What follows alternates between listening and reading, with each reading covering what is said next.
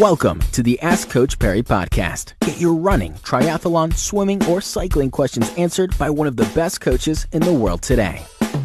Into the next edition of the Ask Coach Parry podcast. Today's question, Lindsay, comes from Mthunzi. And over the last uh, month or, or, six weeks or so, we've chatted a couple of times about heart rate monitors. And Mthunzi's question is related to that. And his question reads as follows He says, My routine is gym. He focuses on legs. He runs 10, 11 kilometers at, in approximately 75 minutes.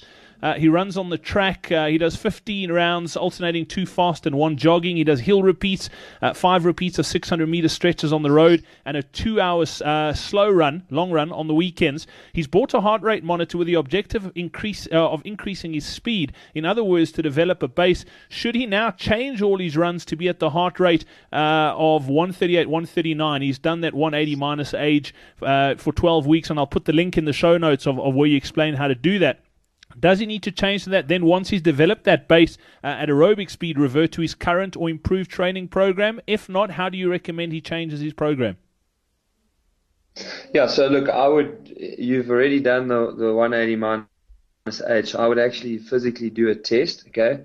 So um, it's always difficult, or it's, it's slightly more difficult, I guess, for a person who's been training as, as hard as you have, but it'll actually should give you a clue quite quickly um, as to whether you need to go strictly onto low heart rate training or if you can continue in a in a similar vein. So I would do my five to eight k, taking my splits uh, every kilometer. And look, I don't know a lot about your your running, but I do know a lot about your training. So you seem like a fairly fit guy. So I would expect that you should be able to run a reasonably good pace. Now, I'm using the word reasonably because I don't know what answer to give you. That would depend on on a couple of specifics, but um, certainly, let's say that, for example, in your 800 meter efforts that you're doing around the track, if you could run those, or if you're capable of running in three minutes, um, and then easy lap, and then another three minutes, and then easy lap. You know, if you're capable of running those sort of speeds, then I would expect you at a heart rate lower Uh, you know, at 180 minus your age, I would expect you to be able to run pretty close to four minutes per kilometer.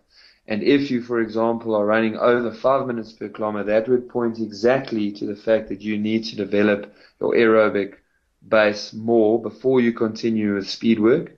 So in that example, I would say go for it. You need, you need to 180 minus heart rate and you never run harder than that and you keep repeating that test until such a time as you get close to four minutes a K. If, however, you are very close to four minutes a K now, and perhaps under four minutes a K when you do that test, then you you have a fairly well developed aerobic uh, engine, and you can start using your heart your heart rate training to make your high intensity training a little bit more specific. Uh, maybe getting your maximum heart rate by doing um, some, sort of ramp test, you know, doing three maximal 800s with three to four minutes in between. That'll that'll give you a, a, pretty good idea of of your maximum heart rate. Um, and then you, you, can start working out sessions like recovery runs at lower than 65% of your maximum heart rate, endurance runs of 65 to 75% of maximum heart rate, threshold runs at 80 to 85%, 800s and so on and so forth. And you could start just using your heart rate monitor to make those sessions more specific. All right, brilliant stuff. Uh, Lindsay, like I said, I'll pop those links uh, to those other two articles we did on the heart rate training uh, in the show notes for this episode of Ask Coach Parry, so you can check those articles out as well. Uh, until next time, from myself, Brad Brown, and Lindsay Parry, it's cheers. Be sure to subscribe to the Ask Coach Parry podcast on iTunes, follow it on SoundCloud, or listen to it on Stitcher follow us on Twitter at AskCoachParry.